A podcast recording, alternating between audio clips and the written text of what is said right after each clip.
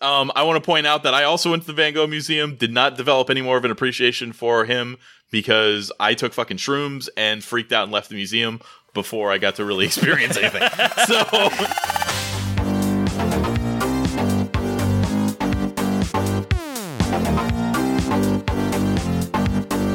Hello, everybody, and welcome to the Crypto Basic Podcast. Today's episode is Friday Flagship number 37, and this is being released on Friday, September the 14th, 2018. For those of you unfamiliar with the Friday Flagship, this is our weekly episode where we discuss the news, current events, and all the nonsense that gets tossed around in the cryptocurrency space. Joining me today are my two co-hosts in crime, Brent Philbin and Kareem Baruque. I know crime. Right, you're from Colombia. Yeah, I'd like to believe that's true. Don't be racist, Brian. However, don't be racist. Let's get on to some announcements this week. Gentlemen, Kareem, you are the contest winner. Congratulations. Wait, I didn't sizzle. Hold on. I got to tell people what they're in for in this episode. Coming up today on the flagship, we got our contest winner. We're talking about the Coinbase BlackRock thing, Dash in Venezuela, the NASDAQ, Brazil's National Museum fire, some rants. I got a couple rants for y'all. We got dog leash rants, prices, proud of something, and we got a couple more mailbag questions than usual on the show. Wow, good thing we got that in there. So, Kareem, like I was saying, congratulations, you won. Thank you very much. Thank you very much. I'd like to take this opportunity to thank Bitcoin for just being stable and amazing. I would like to thank Ethereum for waiting until the contest was over to go on its massive drop. That was very thoughtful concern. And most of all, I would like to thank my co-hosts for both designing this contest and making such terrible choices, allowing me to lose 70% of my value and still win. Thank you, everybody. Thank you. That was it? That was your whole speech? Yeah. Man. Brent's would have been 45 minutes long. Absolutely would have. But taking the whole episode. So y'all are lucky. Well, I can't brag too hard. Here's the thing. If one of you guys would have won, it would have been like, oh, shit, look, I picked these obscure coins. So, it kind of seems like an amazing pick, but I literally just picked like five of the safest picks. So it is what it is. I think it would be much easier to brag if you had made 10% and won the contest, but I don't know. There's a big part of it is like losing the least is a skill, but like I don't feel proud of that as much as I would feel proud of actually like performing better. Does that make sense? I'm pretty sure I performed better. By, if you measure it mathematically, I performed better. Statistically, I performed better. Math is idiotic. So Brian, it looks like you have some little stats here. Yeah, I got a couple stats about the contest. Cool. We the coins that we picked, to remind everybody, Kareem, what were yours? I picked Bitcoin. I picked Ethereum, Cardano, Neo, and Dash Digital Cash. And Mike, yours? My picks were Bitcoin, Neblio, Cos, Divix, and Dragon Chain. And I picked Stellar, Gas, Bitcoin Private. Bitcoin Private, and Nano and Icon. So those were all our portfolios. If you weren't actually following along with that. So Kareem won. Mike came in last. We know that. I actually had the best performing coin. Stellar only lost about 30% of its value over the course of the contest. So I picked that. Bitcoin was in second with about 35% of its value down for the whole contest. I also had the worst performing coin with Bitcoin Private at no fucking surprise at minus 93%. Wow. One thing, a little bit of a game theory thing that I did was pick Gas, since I knew that Kareem would pick Neo because I thought it would outperform. It did. It did slightly outperform Neo, so at least I did that correctly. And that was kind of all the stats that I gathered there. But I have a fun little exercise real quick, Kareem. If we started this contest over, would you change any of your picks? And if so, which ones? I think the only one I would really consider changing is the one that I considered changing a while ago, which was Dash. I think there's plenty of room for other projects. You know, I'm a fan of Ontology. I'm a fan of Horizen. Good job. Wow. I would have called it Zencash. And if I had picked Zencash, which was PIVX, Zencash, Z Classic, were kind of like in the mix there for my privacy stuff, I would have won. So, sorry, Rob, I let you down. Oh, wow. Imagine. Woulda, coulda, shoulda. I remember going through and looking back, and because the only thing Brent wanted to change was Bitcoin Private, and if he switched that to PIVX, he still would have lost. Yeah, I would have had to switch it to Zen. yeah, of course. Mike, you could have changed your three worst coins into something else. Well, Come on, of course. Mike. Yeah, like, imagine. You're right. Sorry, Rob. He let you down. If you take his worst performing 5 coins and replace them with the best performing 5 coins, and you kept our portfolios the same, Brent would have won. Did you know that, Mike? No, I'm pretty sure I looked at... That's just how Brent's mind works. I mean, we had a little situation before we got on air where he just his details are very linear. Hey, he's getting ready for the episode, and he's like, all right, so I got some statistics. I was right about a coin that outperformed another coin. That's very important overall. He's like, yeah, guys, here are the important stats. I was better than Kareem with Stellar. I was better than Kareem with Gas. But I didn't win. Worst. No, that's I would have won. Brett. Y'all want to do your own research and pick your own statistics? You're welcome to. I think Zen would have actually performed better than Stellar, so it would have definitely. Horizen would have. I think so. I remember looking at it pretty quickly. It's had a really steady value. What would you change if you could change? If you did this again, what would you change? Going forward, I would get rid of... Not going back in time. Yeah, no, I would get rid of Bitcoin Private, and I would replace it with a project that isn't a piece of shit, like any project. Like that, I would definitely put Zen in the portfolio, so it would probably just be an easy swap for that. I still like all of the other coins that are in there. What is Zen? Horizen. Okay, fair enough. But no, it's still called Zen. Oh my god, you guys. I would probably have a pretty big makeover. I would keep Bitcoin, and I would draw 4. For those of you. For those of you that know me, I would draw 4. Yeah. That's funny. All right. We do want to remind you guys. We could have included a piece of news in the Friday flagship about Gemini launching a Tether competitor. But we covered that on Stablecoins episode that was released on Wednesday. So go back and check that out. And we highly recommend that. In the meantime, we are going to talk about 2 more things. One, we're going to draw the winner here. And the winner... We're about to announce Mike's punishment, so he left. He just ran away. All right. Real quick, funny story. There was a piece of hair on my screen that was right on Brent's face for the entire time we've been recording, and I finally decided to wipe it off, but like my swipe on my screen just closed it sent my browser backwards. Back. So as I was saying, we're gonna draw the winner live. Kareem, what is our winner gonna get? Well, our winner, Brent, is first going to have his option of our monthly price.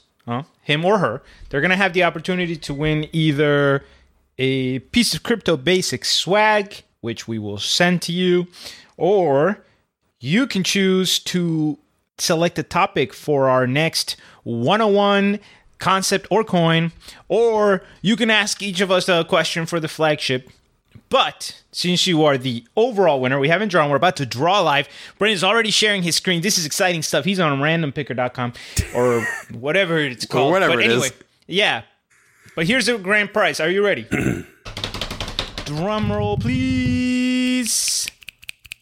Half an Ethereum. Boom. From the Crypto Basic Podcast. At one point, that was valued at $700. Yes. We are just giving things away at the Crypto Basic Podcast. Listen, we love you guys. Thank you for being part of our competition. This $700 value will be given to... All right, here we go. See this? Hey, and all kidding around aside, this is like probably like 30 to 40% of Crypto Basics net assets. So. We're really trying to go here. I thought it was more than that. Yeah, we just... happen to love the audience and want to reward whoever's been here for comes. Please wait. So long. The drawing has been successfully completed. Click here to see your results. Oh my god, I want to see this.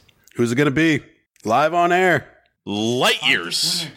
You just won half an Ethereum. If, of course, they don't get to us by next week, we'll draw another winner or something. But I'm pretty sure most of these people are active in the Discord. Light years, congratulations. You also can, Light years. You also can pick one of the three things for winning the weekly contest. So, guys, can I say something? I just want to say that I love a lot of our supporting staff, but I'm really glad that that wasn't like you know, one another of like our moderators. Yeah, or like when like JJ won our contest is like no, we love you, Crypto Candor. Don't worry. Yeah, don't worry. She was on my team, so she won the only one she had a chance to win. She can't win because she picked incorrectly. Man, I remember she loved your portfolio. She was all about it. Yeah, I mean, I loved my portfolio too. I just didn't love Bitcoin Private. Yeah, you did. We fought about it for like 2 weeks. Yeah, you did. We literally begged you not to pick Bitcoin Private. That's the sweetest. The sweetest thing about this whole thing, that we begged you not to pick Bitcoin Private, and the irony is completely. And then he tried to get his switch. Remember that, Mike? Halfway through, he's like, "Hey guys, maybe, what do you say? Maybe I should just get to redraw. It's not that big a deal, right? I wanted to fork the same portfolio." All right, should we get on to some news? All right, I would love that. I don't think we've talked about Mike's punishment. Ooh. So we can't go to the news talk yet. About that. That part is really not that big a deal. And Kareem's trying to run by him. Mike was ready to let him go. He's like, yeah, we're going to the news. It's news time. All right, here comes the punishment. The sentenced will now listen to his sentence. Michael Lockie, you have been found guilty of terrible choices for portfolio picking. How do you plead? Guilty. No, he's been found guilty. He doesn't need to plead anymore. Oh, yeah. Good point. You're mixing up two governments, Kareem. At least you recognize the error of your ways. All right. So your punishment, Michael. So here's the situation. We originally got inspired by a Reddit story about a guy that said that if Bitcoin didn't get to a certain price or something, he was going to drink a bottle of ketchup. I believe it was 2 months ago. He made a post in their daily comment chatter thread or whatever. He said, if Bitcoin doesn't hit 3,700 by September, he would drink a bottle of ketchup. Wow. That guy has since deleted his account, by the way. He disappeared. Yeah, he got fucking shady, scumbag alert. Exit scammed the fucking ketchup. Exit scam. Order in the courtroom. The sentenced will speak when spoken to. Michael, are you ready for your sentence? Yes, sir. All right. In order to represent Mike's portfolio, his punishment will be 5 mini versions of that ketchup challenge. And each bottle will represent one of your choices. For choosing Divix, a red logo, you will drink a small bottle of ketchup. For picking Dragon Chain, a dragon, you will drink a small bottle of Tabasco sauce. For your choice of cost... How small is small? About 4 ounces. Oh, man. About 350. About 350. About 350. For choosing costs and exchange nobody's ever heard of, you will have to drink a bottle of some knockoff brand that we don't know what it is yet. Nobody's ever heard of it. But it has to be a knockoff brand. It has to be a knockoff brand. Like a Dollar Tree brand of something? At best. At best? Oh, man.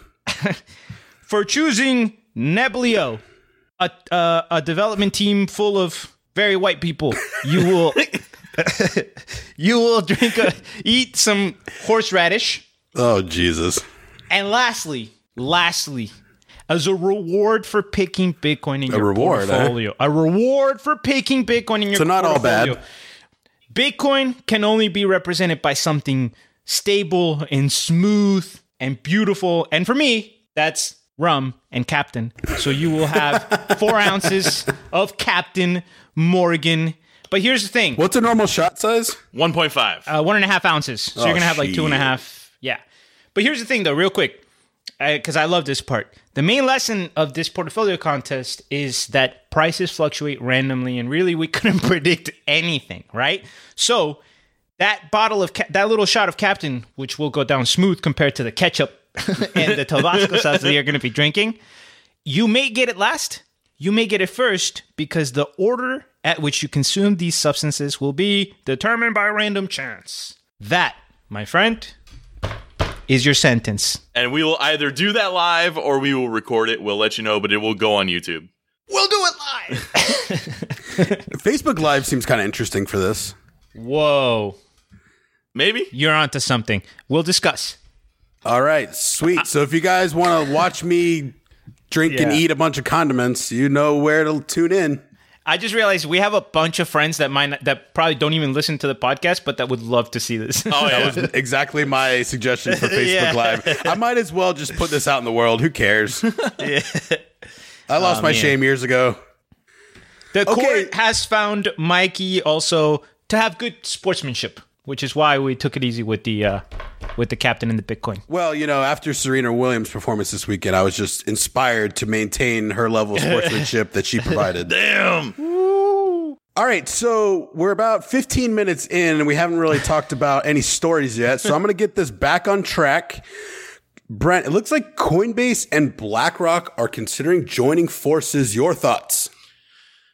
Okay, as usual, the title was Coinbase and BlackRock are looking to join forces for a crypto ETF. BlackRock is one of the largest asset management firms in the world, so most people know them from the iShares ETFs on the stock market. So when you look for ETFs, they're all the little I and then shares. That's them.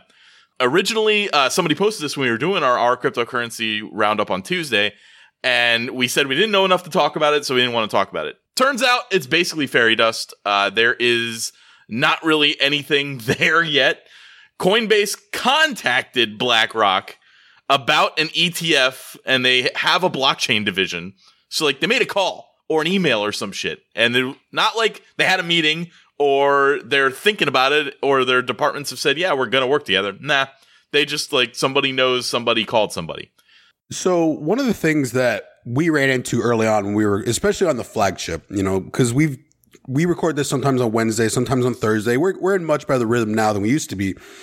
We used to get frustrated with missing stories from that day. We'd get frustrated with something we missed or something that we felt like we should have covered. But this is a great example of, like, even though that was something that came out and it could have been big news, it kind of would have been a waste of time to evaluate it. And that's what we like about letting a day or two go by, is that the story is given a chance to pass certain credentials through the audience. And when that happens, it makes our job a lot easier. Yeah.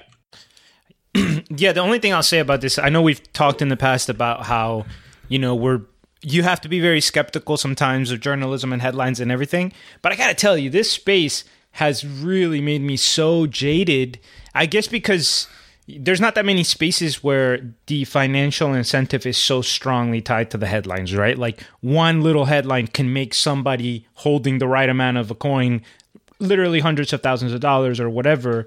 So it's just rough, man, because I've become super jaded. Anytime I see a headline now, I'm super skeptical, and I'll fake into news, that a little later news. In the podcast. Yeah. Or I'm just like, I don't know. I almost want excessive proof now. Just sure, I'm of so course. And I feel like I've learned that more from you guys in this podcast than I did, you know, going into this. But it really is like, prove it to me. When I see a title, I'm like, this is what the person writing this article wants this to be. But what is it really?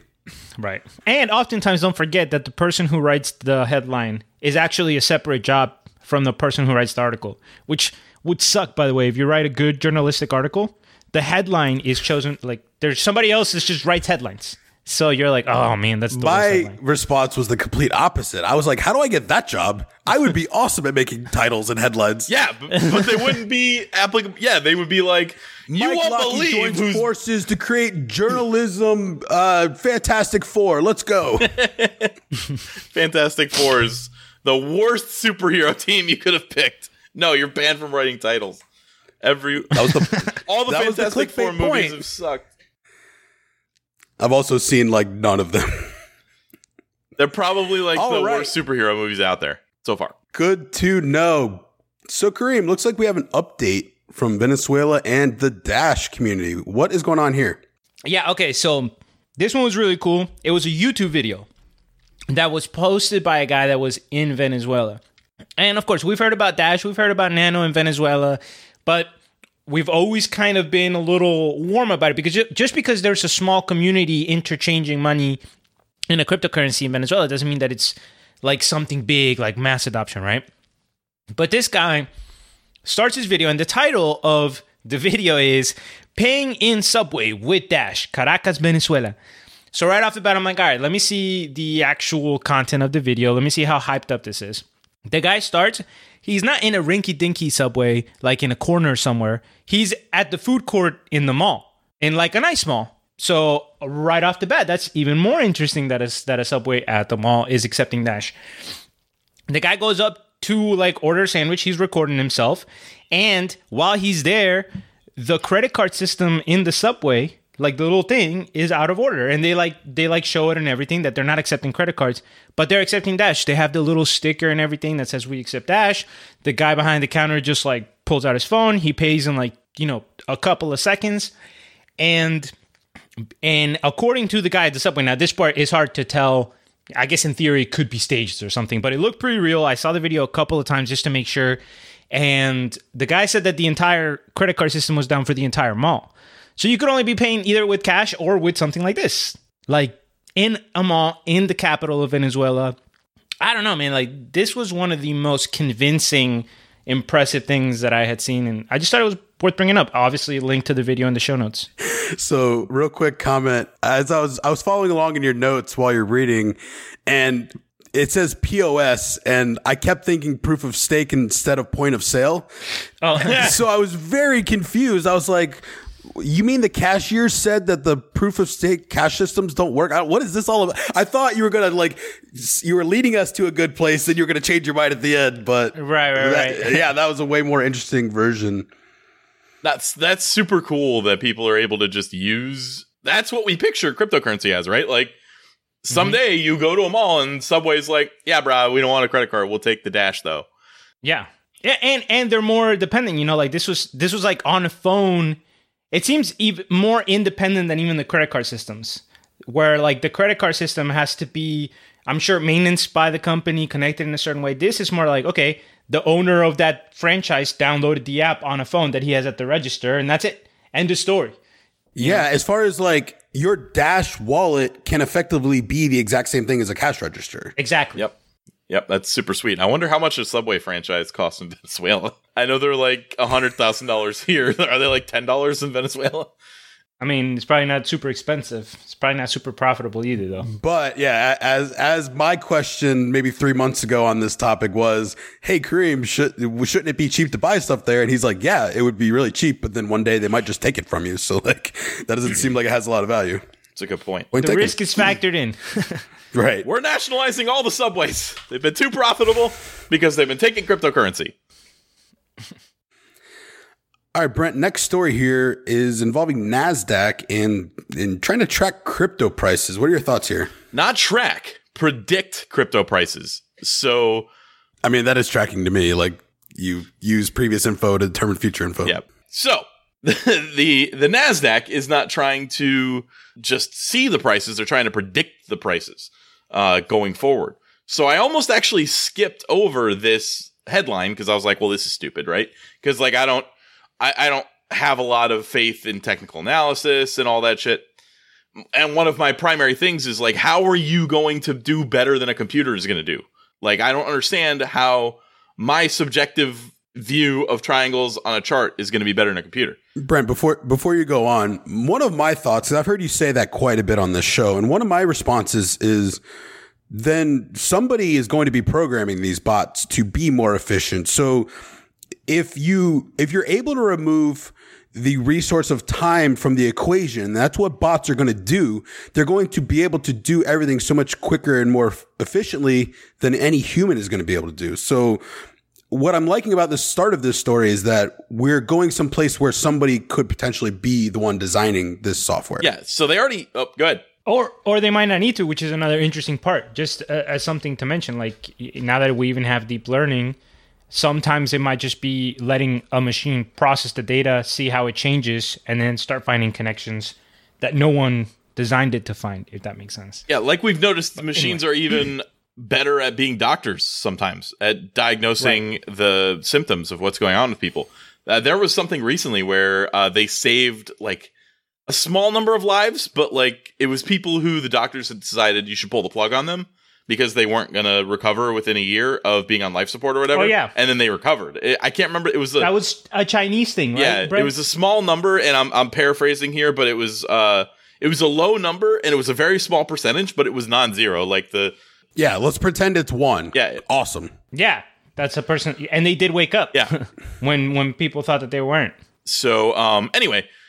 So I've actually sent an email to the team on this one to find out more about how this thing works, because it was behind a paywall. A lot of like the features. There was a demo video, but what they're using here, this thing is called it's called something. It's called like the something desk of NASDAQ or whatever.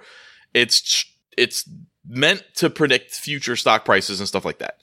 But it's all machine learning, 100%. It's not a person doing this. It is an algorithm that has been programmed with all of the following information to figure out what it thinks prices of legacy assets are going to be in the future.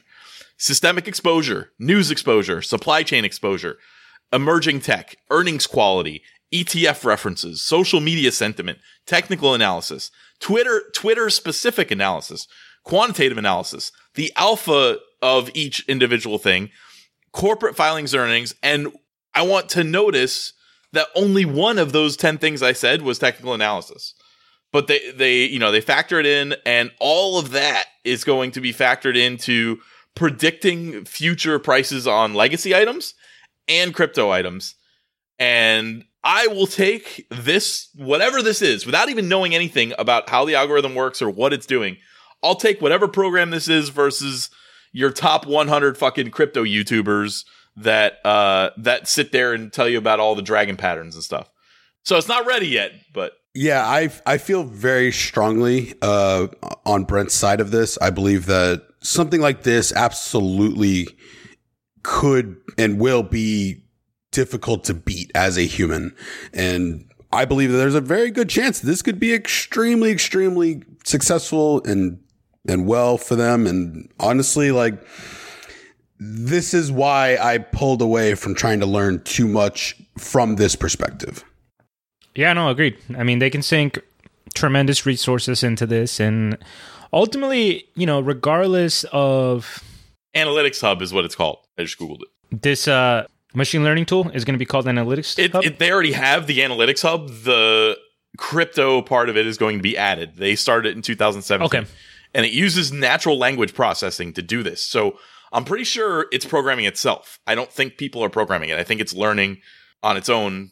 Well, it says machine learning, right? So like the machine learning, the whole point of machine learning is really not that you're programming how it thinks, but that it's doing like either a neural network or kind of like a trial error type of thing.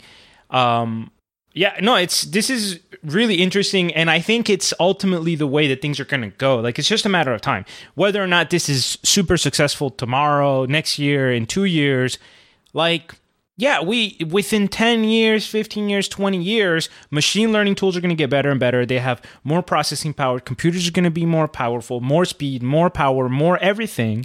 And, you know, it's... like a lot of other things, you know, machines are going to get much better than humans. So this just seems like it's a matter of time, whether or not this is the story that proves it, I guess. Kareem, have you had a chance to watch the Joe Rogan and Elon Musk interview? Not yet. Oh, man. Oh, you're in for a treat. Yeah, I've heard a lot of people say. Brent, what about you? I have not watched it yet. I've obviously seen the picture. Do you plan on it? Maybe. I don't know. It depends. Yeah, I was figuring Kareem was probably in the yes and you were probably in the whatever. I mean, I like Elon Musk a lot, and I've probably heard a lot of the stuff that he's saying. Like, I've read like kind of what he went over. He talked about like being in a simulation. He talked about like some of the stuff that he's putting forward for the future. Some people have even said that it was kind of cringy the first like 45 minutes because he's so much smarter than Joe, and he's kind of like spectrumy, that like Joe was having a real hard time following what he was saying and asking important questions. But, you know, I don't know. I haven't seen I think that response is a huge stretch. I mean, Joe's smarter than I am, so like it's over my head too. Yeah, yeah. Oh, I'd be. It would be tough for anybody. But it was like interview. Yeah, you know? I mean, I'm already two full listens, start to finish through, and this is a 2.5 hour commitment, but it is amazing. You know what's the only thing, though, that I do wish is, because I'm a huge fan of Elon as well. But again, this is one of those areas where sometimes I feel like we take the opinion of one person who is an expert in something, and then we just apply it too broadly. And I think that Elon is just an example of that, where, you know, like when he talks about like physicists, like theoretical physicists have addressed his simulation theory, for example, and not his simulation theory or the one that he subscribes to. And it doesn't really have that much weight behind it. But people are like, well, it's Elon Musk. Like, okay, yeah, but just because you might be really good with space flight or propulsion or electrical cars doesn't mean that you're a theoretical physicist, an AI special, whatever, you know. Of course, she's allowed to have opinions and all that. I'm just saying that I don't like the way that sometimes society gives too much weight to experts' opinions when they're opining about fields that is not their area of expertise. Oh, but here's the way I look at something like that is that I now went from like fractions of a percent to maybe like 1%. I've opened some doors a little more on several different topics that are a little more interesting to me now than they were. Or I got some clarity on some words that you hear a lot but don't know the full definitions of. It was just a lot of these concepts that were more theoretical but now have some more substance to them to me. And anywho, let's move on to crypto from around the world. Attention, please. This is the final call.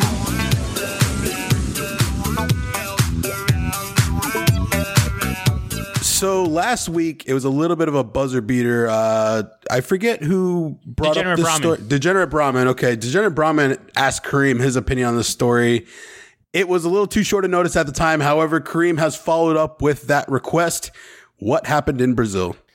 Yeah. So you guys have probably heard by now that there was a big fire in the National Museum in Rio de Janeiro. So I went to go look at a couple of stories just to give a more, figured that instead of a mailbag, it would be better as a news item so we can actually talk about what happened.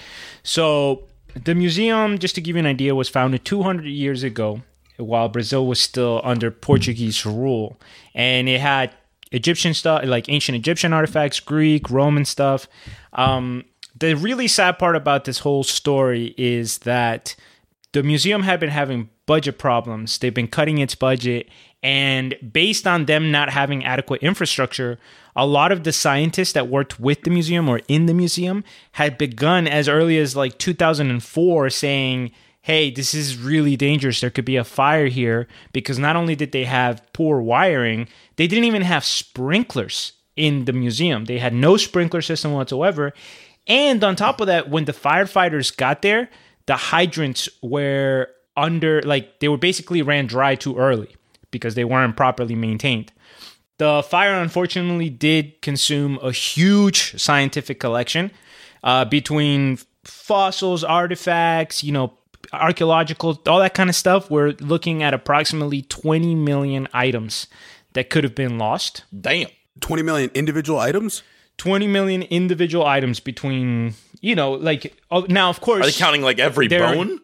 Well, it depends. It depends usually on how these specimens are found. Like a lot of times an intact skeleton would be considered maybe one item. But if you have, let's say, all you have is like a shoulder and a pelvis of some creature or some early human, you might consider that two items. But still 20 million items across biology, archaeology, you know, history. It's really sad. So to give you guys an idea of the kinds of things that were lost, this is just a few collections. They had a bunch of frescoes from Pompeii. Those are like the wall paintings where the colors are, the way that it's made, it's built into the wall plaster itself. So those were probably lost. They had hundreds of Egyptian artifacts, including a 2,700-year-old sarcophagus. There were That's older than Jesus. It is older than Jesus. Jesus. There were audio recordings of like indigenous languages that are not spoken anywhere anymore. So they had been captured like in the 1920s and 30s. When you went into the Amazon and found these tribes, you had people record them. Nobody speaks those languages. They're lost languages, and some of these were the only recordings. How far back do audio recording savings go? 1800s. Probably 1800s. Really? I don't know why. That seems like... Mike, storing the... like. So the telephone was early 1900s. Am I remembering that right? Sounds about right. And...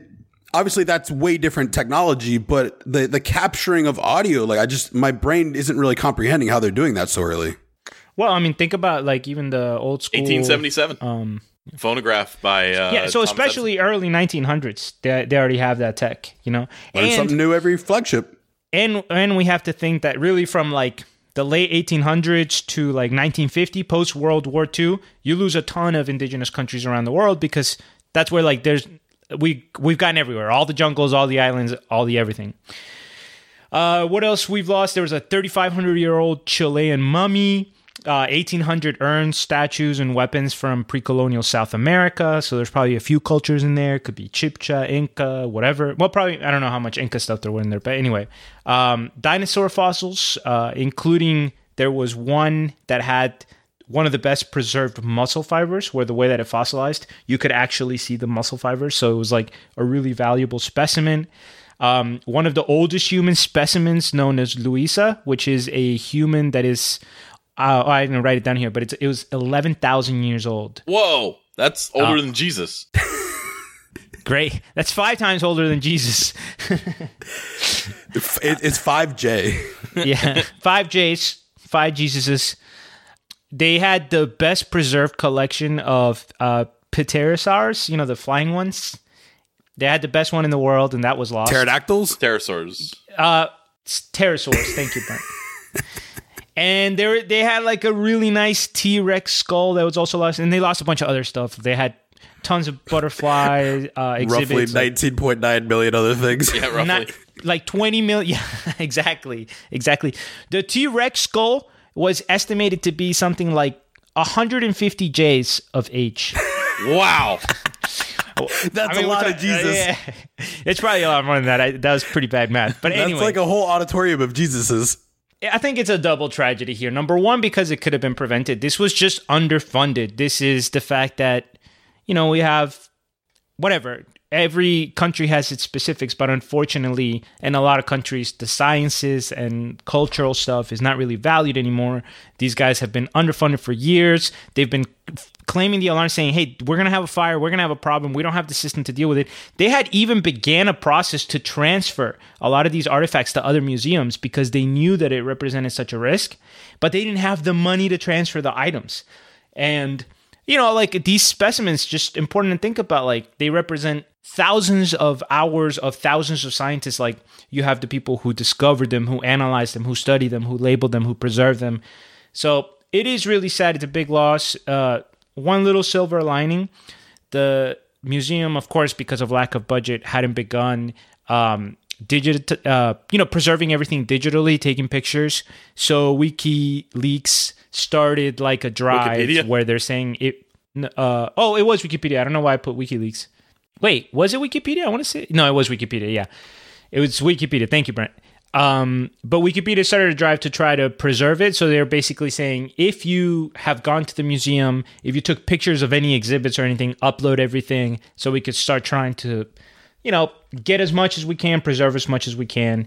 But overall, it is sad and it is a big loss, and we should preserve... you know, these things, and a lot of these things are waiting to be restudied in case anybody thinks like, oh, well, you know, we already got everything we could out of that information. Not really, because you could have a fossil that was found in the 1940s, studied, preserved, and now it's 60, 80, 70 years later, and with new techniques and new equipment, scientists from around the world could go and restudy these specimens and learn new things, and now we've lost a bunch of them, you know. Obviously, luckily, we have a lot of that around the world, but this is still a big loss for a totally preventable reason. Also, kind of interesting that you decided to say 60 to 80 to 70. That was an interesting order to put those numbers in. I heard that. I was like, wait, what? I don't think I've ever heard that before. But yeah, this sucks.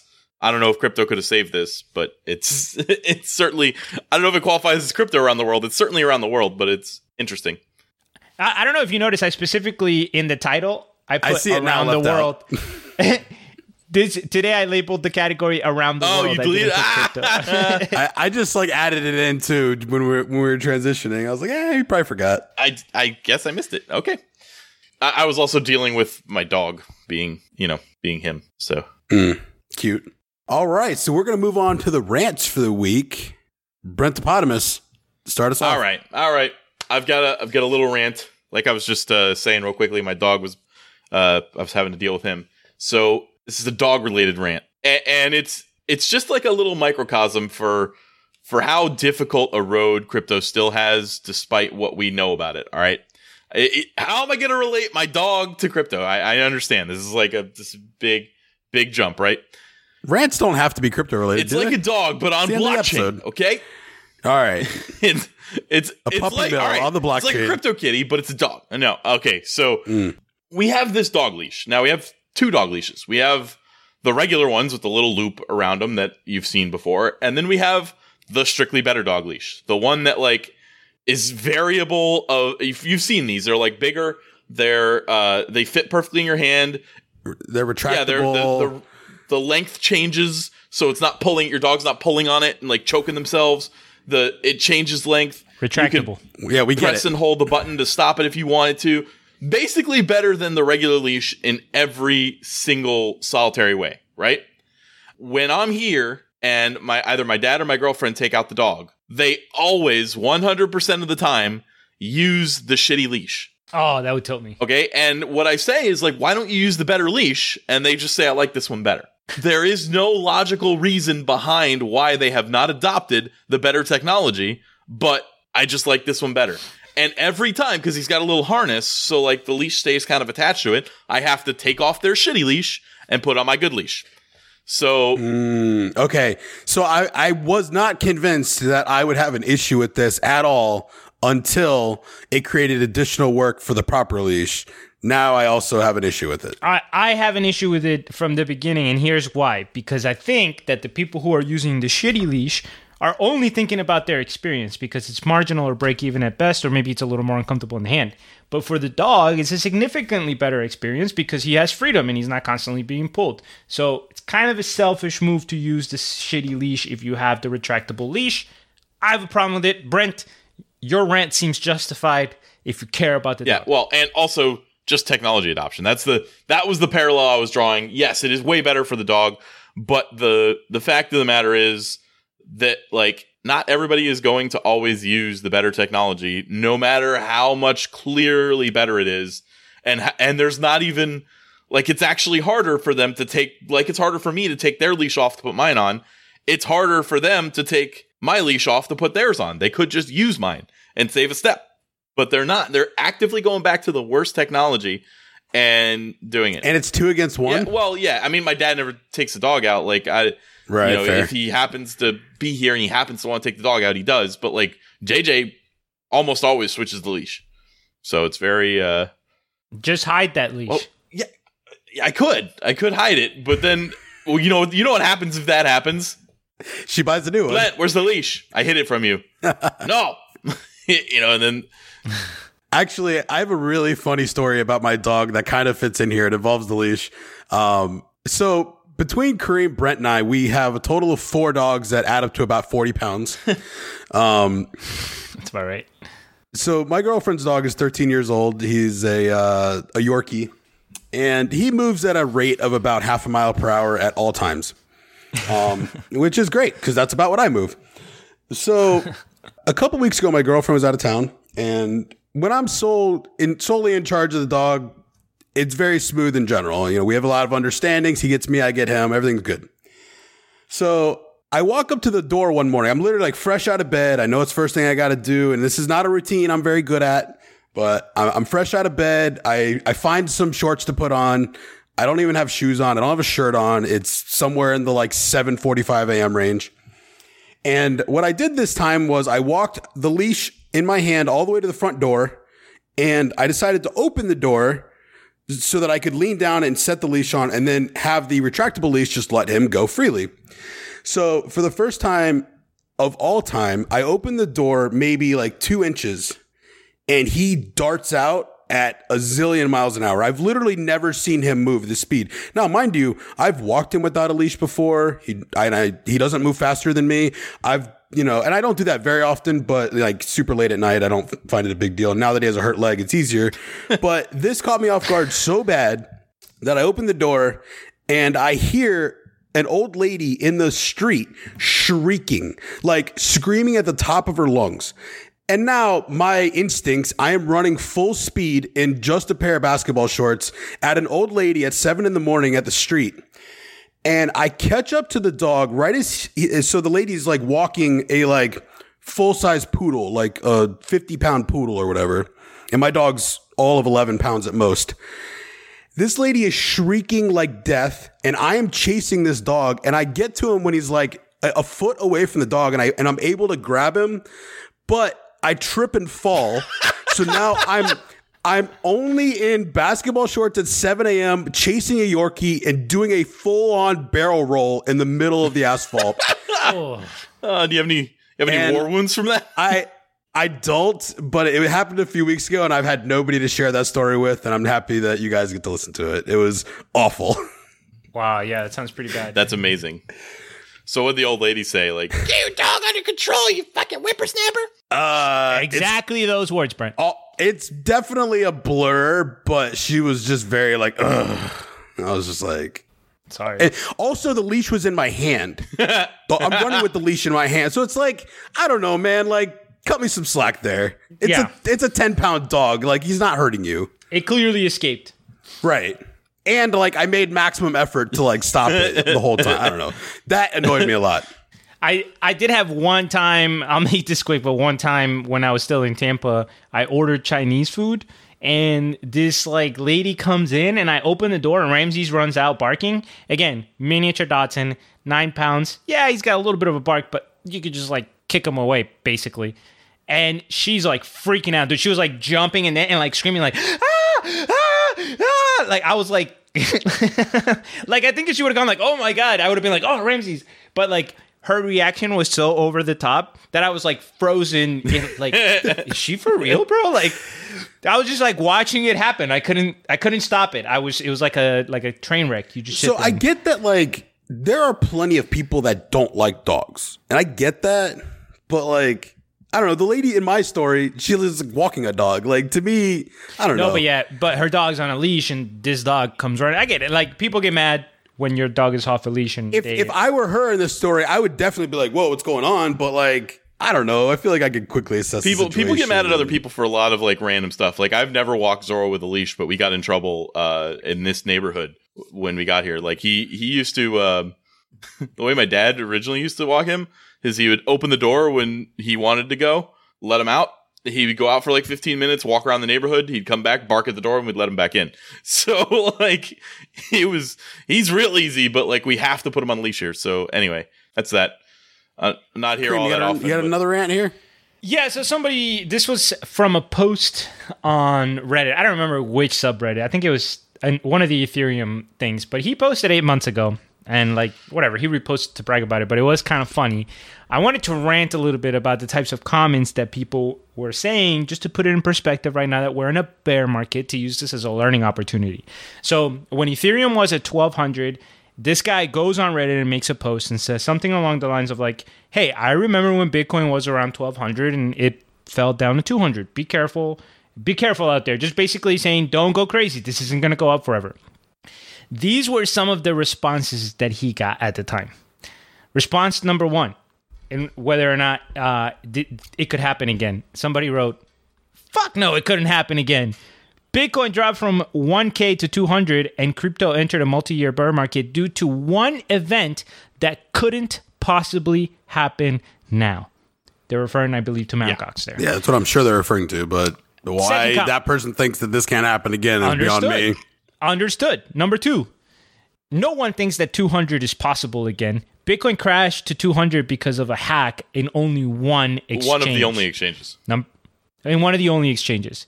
Number three, sorry, but your metaphor doesn't apply here.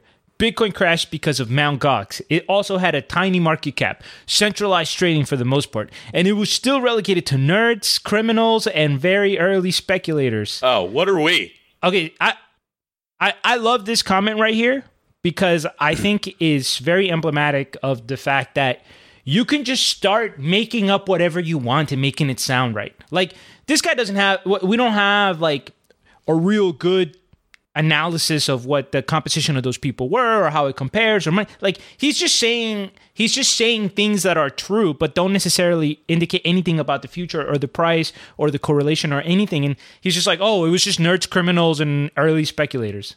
Okay, well, what do you consider a nerd? What is an early speculator? Were they really all criminals? Like, nobody else was using big... Like, it's just ridiculous stuff, you know? And on my favorite comment, somebody wrote, someone banned this guy. Yep, that's what our Bitcoin subreddit would have done. Exactly. So the reason why this is an opportunity is because when times are good, people just will make themselves believe whatever they want. And they're very critical of anything that says, maybe not, we don't know, this could be overvalued. And you should not fall into that trap. I know that if you listen to Crypto Basic, you probably don't, because we talk about this stuff all the time. But this is just such a perfect example. You know, it's a little subreddit, it's a community, but it becomes an echo chamber, because when somebody comes in with a totally rational point and says, hey, be careful, don't overextend yourself because this upward trajectory won't continue forever, people respond with anger. People respond with, ban this guy. He doesn't know what he's talking about. Your metaphor is bullshit, because they don't want to believe it. So I guess that's my rant. Let's be humble. Let's remember that markets always fluctuate. Never spread yourself too thin. Don't expose yourself to excessive risk. Like, these are basic concepts that don't disappear just because we're excited about a new technology. My quick thoughts are, 8 months ago, I probably would have been in the camp of, I don't think 200 is very likely or possible, but of course I know that anything's possible. And yeah, I would have bet against it, but I mean, I definitely would have bet against it pretty heavily. But at the same time, like, what are prices right now? We're so early into everything. The money moves in so many directions. Like, we have concerns about maybe, a lot of this is ICOs cashing out, a lot of things, it's just a bear market. There's so many factors that are beyond our comprehension that things go in what can only be known as random to us. And, I would have said, I would have probably said it wouldn't go below 600, but like, well, who am I? Well, my opinion doesn't matter, but it's just an opinion. We don't know shit. And as I've been saying from the beginning, unlike companies, we don't have ways to really measure what these assets are worth, okay? Like, yes, we can argue about whether or not Tesla's overrated or overpriced. We can argue about Google. We can argue about any stock. But at least there is an entire process that has been developed over decades, right, by experts. And there are tangible things like your assets on book, your, how much debt you have, your income, your sales, your overhead, your et cetera, et cetera. When it comes to blockchain, these projects are so young that we really don't know. Some people will be like, oh, well, we use Metcalfe's law and measure the value of the network. Okay, well, yeah, maybe, but it's a little tenuous. We don't really know, especially if a lot of that network is just speculators or people that aren't going to transact. Or in the case of Ethereum, if a bunch of those dApps don't really work or aren't really providing value, are we going to have adoption, et cetera, et cetera. Bottom line is, this is going to be a very long process. It's going to take a lot of maturity, but we don't know where we stand, and we're just learning how to evaluate these networks. So going back to Brent's comments about the YouTubers that are like, oh, wow, look at this. Neo is really underpriced. Go check out Brent Reed's CoinMarketCap on our YouTube channel if you want to get an idea of what we think of the other crypto YouTubers. Yeah, I mean, the idea that something is cheap because it was more expensive a month ago is not a very solid rationale. We don't know. Right now, you look at Ethereum, and it could be very cheap, and it might not be. Could be overvalued. It might still be overvalued, and we're still correcting. And there's no evidence that the markets are correct. And there's no evidence that even if we come up with a decent evaluation, whether it's higher or lower than the current market, we have no time frame where it's going to reach its current value, or we have no idea where this is heading. It's, one of the things that we talked about, I want to say maybe 2 months ago, it was some kind of mailbag question regarding mass adoption. And that has kind of stuck with me for a long time. And I'm starting to notice, like, how many really basic things that myself and others don't do that they should. A great example, Brent, with the leashes, man. Like, how do you get mass adoption in your own home with a strictly superior leash? We can't force the entire world to accept blockchain, man. And my big fear is that people aren't going to be willing to take the time to see what it's all about. And I think that's a very real possibility. CZ tweeted out, and it's a bit of a generalization, but he said, I don't know anyone that fully understands blockchain that doesn't believe it's the future. Which is, you know, there are probably some people that fully understand it that disagree, but I agree that most people that I finally like explain bottom up what blockchain is and how it works tend to think, wow, this is actually really cool. But so few people know that it's tough. Okay, I'll give you a great counter argument. I don't know hardly a single thing about cloud computing or using clouds or using these things. And this is a very useful technology that I have never taken the time to be familiar with, even though I bet it could improve my life in many ways. There's no part of me that's going to say that cloud technology isn't super useful and beneficial, but I don't know. I'm not going to help support the mass adoption of that. Yeah, you kind of do. Yeah, but okay. Datto Drive. Time out. This is where Google Drive. Yeah, this is where I disagree. Like, it doesn't... It's not about people choosing to adopt this technology. It's about this technology becoming so essential and integral to many of the things that you use that you automatically adopt them. Again, with the internet, I don't think that a lot of people made the conscious decision of, you know what, this internet thing is starting to look really cool. I'm going to get involved. No, you just little by little, your life starts becoming like more and more relevant, more entertainment on the internet, more games, more connections, more work. So when you talk about cloud computing, like Brent said, we have to use cloud computing for this podcast. We use it with Datto Drive. And more importantly, the people that have to share information become more and more forced. That's going to happen with crypto. In the sense that, yes, of course, this is going to play a role in the future, and it'll slowly and slowly become more and more essential to more and more groups. However, it's important to remember that we can be right about the fact that crypto is the future and still be in an overvalued market. Just like Tesla, electric vehicles are the future. I don't care what anybody tells me. For sure, electric vehicles are the future. Of course they are. We need to go off of fossil fuels. However, is it possible that Tesla's overpriced? Of course it is. 100% it's possible that stock is overpriced and it might never live up to its expectations. The same can happen to tons of crypto projects. And, you know, we just have to go through the traditional rules of investing. Invest in what you believe in. Try to, like, make sure you manage your own portfolio, manage risk. Just if something just went up a bajillion% in 6 months, pretty good chance that it could go down a bajillion% in 6 months because the variance going up is indicative of the variance going down. More so about the point that I was trying to make about actual mass adoption for blockchain technology. It's more the point I was trying to make is that we might be 20 years out. We might be a real, like, I agree. I'm in the camp that I certainly believe this has every possible option of taking over many sectors, replacing a lot of technology. I think this is a fantastic thing for the future. I'm just worried about how long it's going to take. And I want people to know that, like, I think it's possible that in, like, 2030, Bitcoin's like 5,000. Now, I think that's very unlikely, and I'm not willing to bet on it, but, like, I can't sit here and confidently say that that's not going to happen.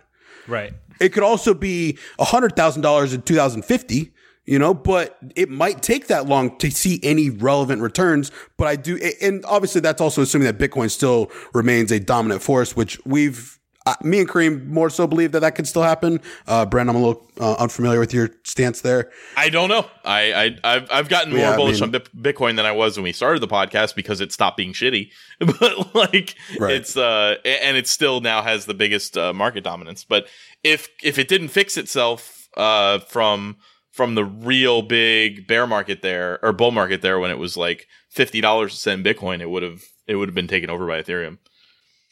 But it did.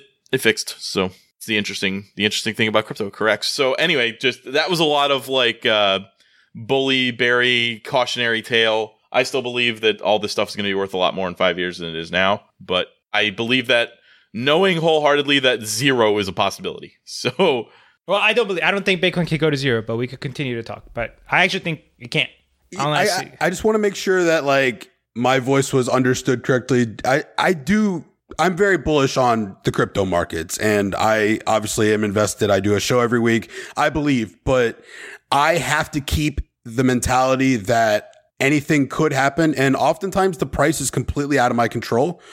So what it is what it is. Oftentimes. Yeah. Not always, just sometimes. The price. If you had millions, it might be in your control a little bit. You could like do some manipulation. I meant more like when I decide to buy, when I decide to exit. No, of course. All right, mailbag. Let's wrap this up. We skipped my other rant. Holy shit. I have one more. I have one more from our cryptocurrency, in fact. We do that Tuesday thing. I saw a big post there that really tilted me from the title of the post. It said, biggest decline in altcoin market cap was in 2014 at minus 86%, with a total duration of 266 days before a massive bounce. Today, we are sitting at a decline of minus 85% in 252 days. Hashtag 2 weeks. Hashtag 2 weeks? Are you fucking kidding me? Oh, all right, look.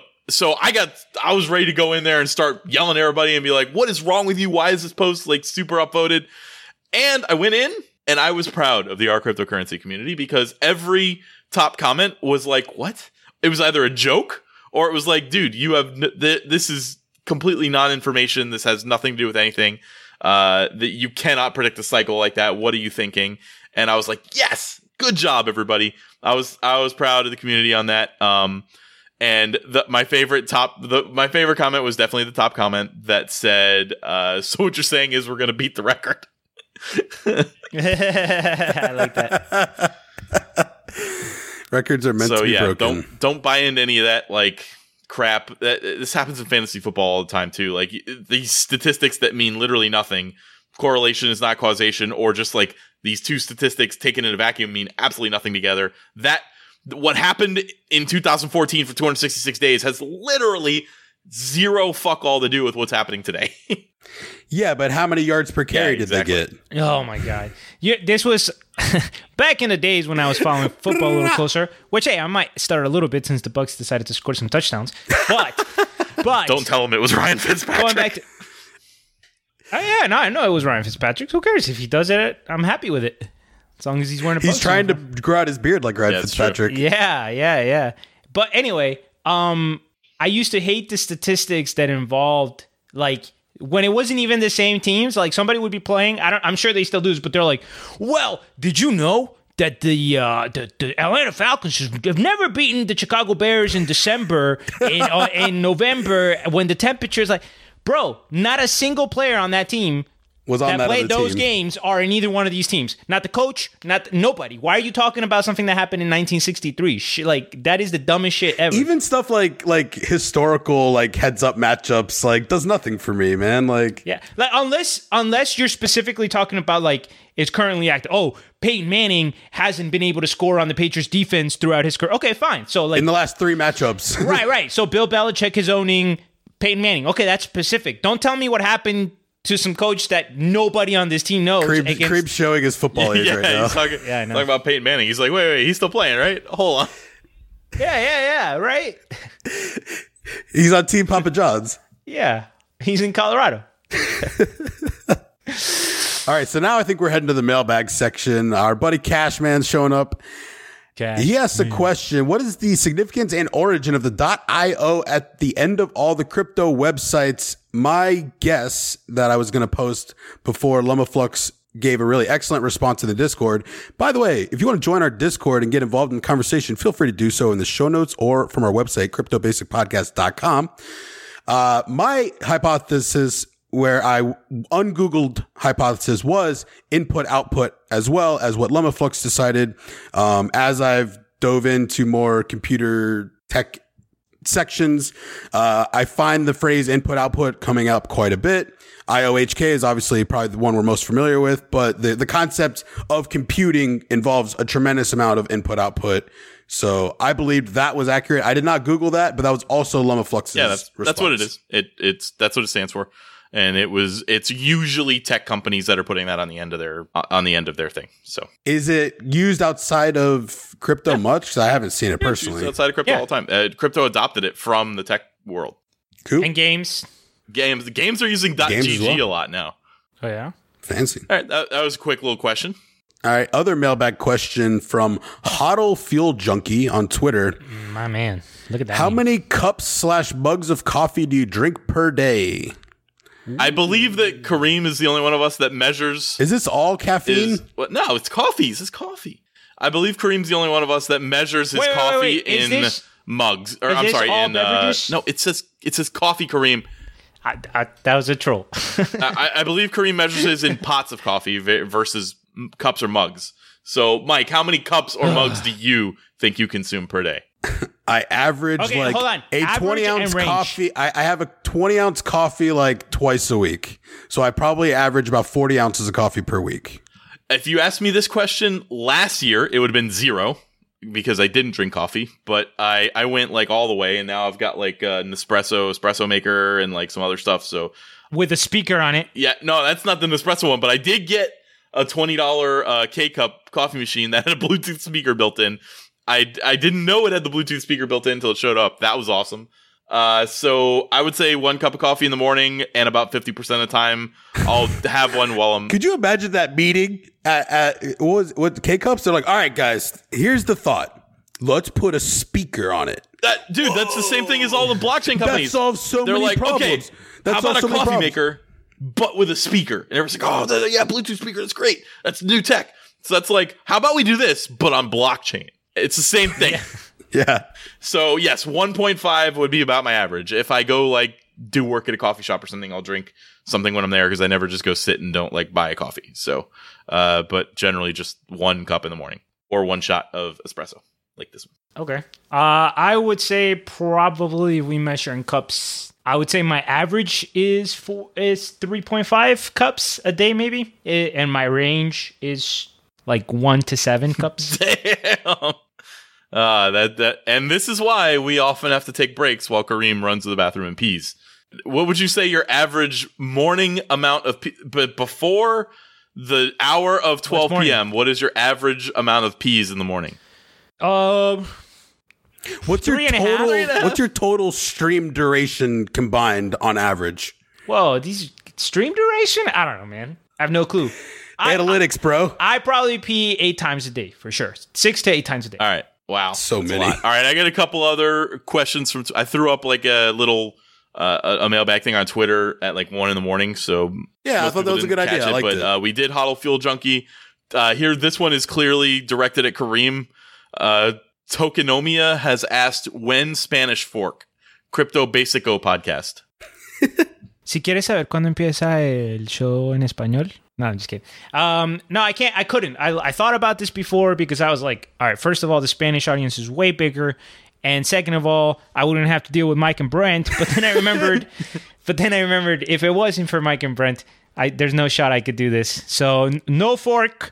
The Spanish version will come when Mike and Brent learn Spanish. Otherwise, there will be no Spanish fork. Man. All right. I'll be more than happy to translate my episodes and try my best to repeat them in Spanish. I am in. Totally. The end result is the Spanish community is probably still really pissed off at Kareem for the Monero thing when he...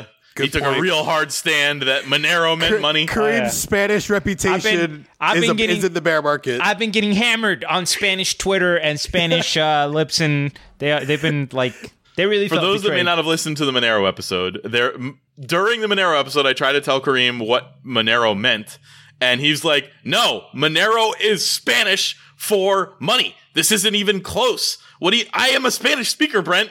He's like, Brett, I can't believe that you would question me, of all people, on this topic. And then it turned out dinero is actually... Okay, so usually they're exaggerating, but this is more or less exactly what happened. No, they're not even exaggerating a little bit. Because we always have to assume Brett's stories are probably 30% exaggerated, where mine are probably 5 to 10. So I felt like I was adding some credibility to that story. Yeah, no.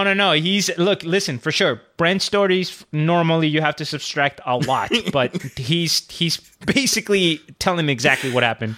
All right. So finally, this one is actually addressed to Kareem.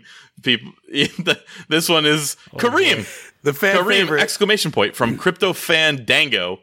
Ooh. But Crypto Fan and then space Dango.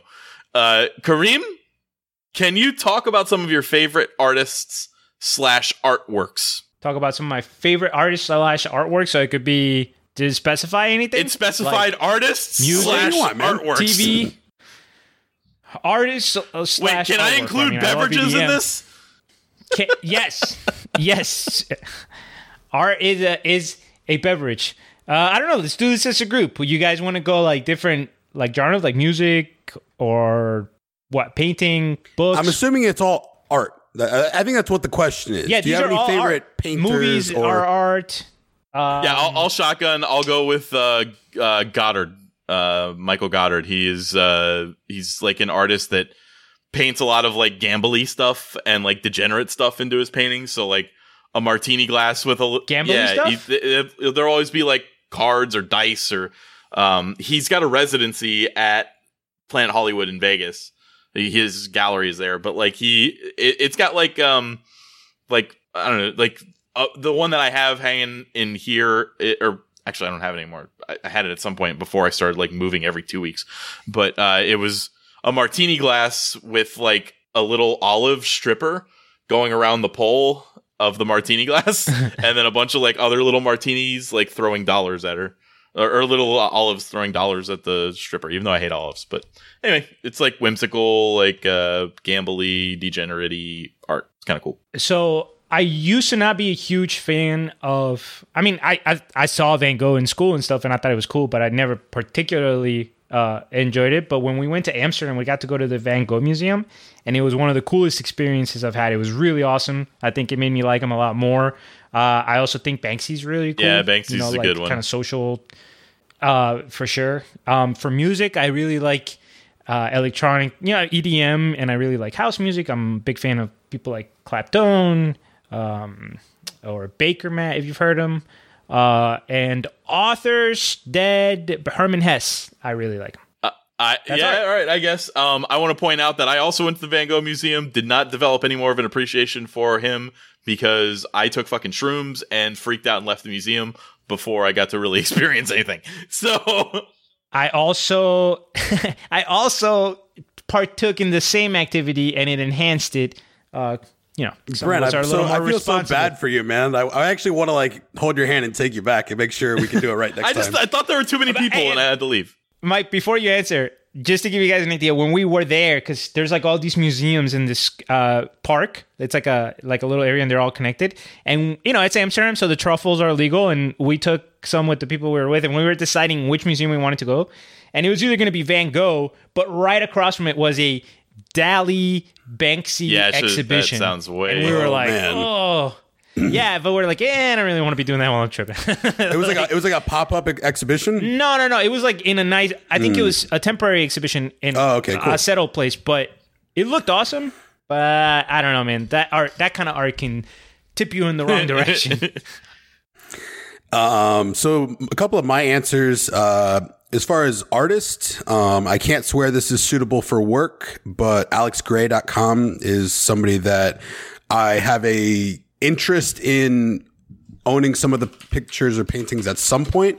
That's one of the only artists that like has some stuff that I'm really interested in long term. Oh yeah, I've seen his stuff before. He does all the psychedelic stuff. Yes, he. If you're familiar with the band Tool, he was the one that created all their album covers and did a lot of stuff for them. But he's a very psychedelic, spiritual painter, which I'm a big fan of. Let me tell you something. This is gonna sound like I'm blowing smoke because of the podcast, but. Obviously, I discovered Vesa because of the podcast, but his stuff is awesome. I really, really liked his stuff. We interviewed him on the show, and he's got this like cryptocurrency pseudo, like also like not pseudo but slash spiritual thing, and he's got some older stuff with like color and the stuff he did with Vina Malik. It was really cool. I like his stuff a lot too. Well, whenever we get a studio for the three of us, we'll make sure to put one of his paintings in there. Agreed. Kareem expanded that to more artists and stuff like that. But who is the dude that did the Satoshi Nakamoto song? That's Grammatic. Oh, that Grammatic, great. Yeah. Grammatic is great. Yeah. I'm seeing Grammatic at Halloween in October, so it's exciting. Are you going for sure? We got tickets in April. Oh, nice. I really want to go, but we're doing California. I don't know if I'm going to be able to pull it off, but you're actually considering going? I mean, we want to, but it's probably not going to happen just because we're going to California right before it, But another one of our good friends is going that I saw recently, so. I'm going to Tennessee a week before and doing a 40-mile hike for a few days. That's going to be really sweet. 3 days of hiking. I'm going with my personal trainer. We made a goal like 6 months ago and made a lot of progress. I'm real excited. And what, since I didn't get to pick a music artist, Lindsey Sterling, that she, I saw her and was awesome. Like, that is cool. Like, I don't know who my favorite artist is of all time for music. I would never pick it, but she was just super interesting. And I started like, never heard of this person. Who is this person? Electric violinist. She's awesome. You've probably heard some of her music and didn't know it. If you heard like a really cool song that was all electric violin, but it sounded kind of like EDM-ish, it was probably her. Oh, I like music. Yeah. And she's sick. She does like ballet while she's playing violin. She's super talented. Yeah, definitely look her up. Anything else we want to cover here? No, that was all the questions that I pulled out. And Dan Harmon and Justin Roiland. Because cartoons are art, and Rick and Morty is the shit. Also, Matt Stone and Trey Parker. Yes, call. They're great artists. South Park, Mike. I really like their artistic style. I do. They created a character that's me. I love it. Yeah, they literally made you into a digital thing. Or you formed your personality around a character they created. Well, never know. Oh, thanks. I came first. I was born before Eric Cartman was born. Yeah, I mean, the body... That's debatable. Yeah. Who you are today, Brent, was that born before Cartman? I don't know. All right, guys, that's going to do it for the Crypto Basic Podcast. My name was Mike. I was here with Brent and Kareem. Thanks again for tuning in. The members of the Crypto Basic Podcast are not financial advisors. They are also not high art advisors. They can't tell you how much your art is worth. However, if you would like us to appreciate your art... go ahead and send it to us on Discord, and we will make up our random price, just like the future price of Ethereum. Everything's low. Buy. Cheap compared to yesterday. I like how you said we don't give financial advice, and then you said buy. Yeah, don't. Please don't do that. Or do it. Invest responsibly. All right. And considering we just gave away half of our profit today, if you could do us any favors, like join our Discord, join the conversation, rate us on iTunes, and download, please. Did you say half our profit? We have no profit. No, but like we were paid for one episode. Right. Half our assets. What is it? Half our assets. No, incoming money has a name. Revenue. Right, half our revenue. Yeah. All right. Peace out.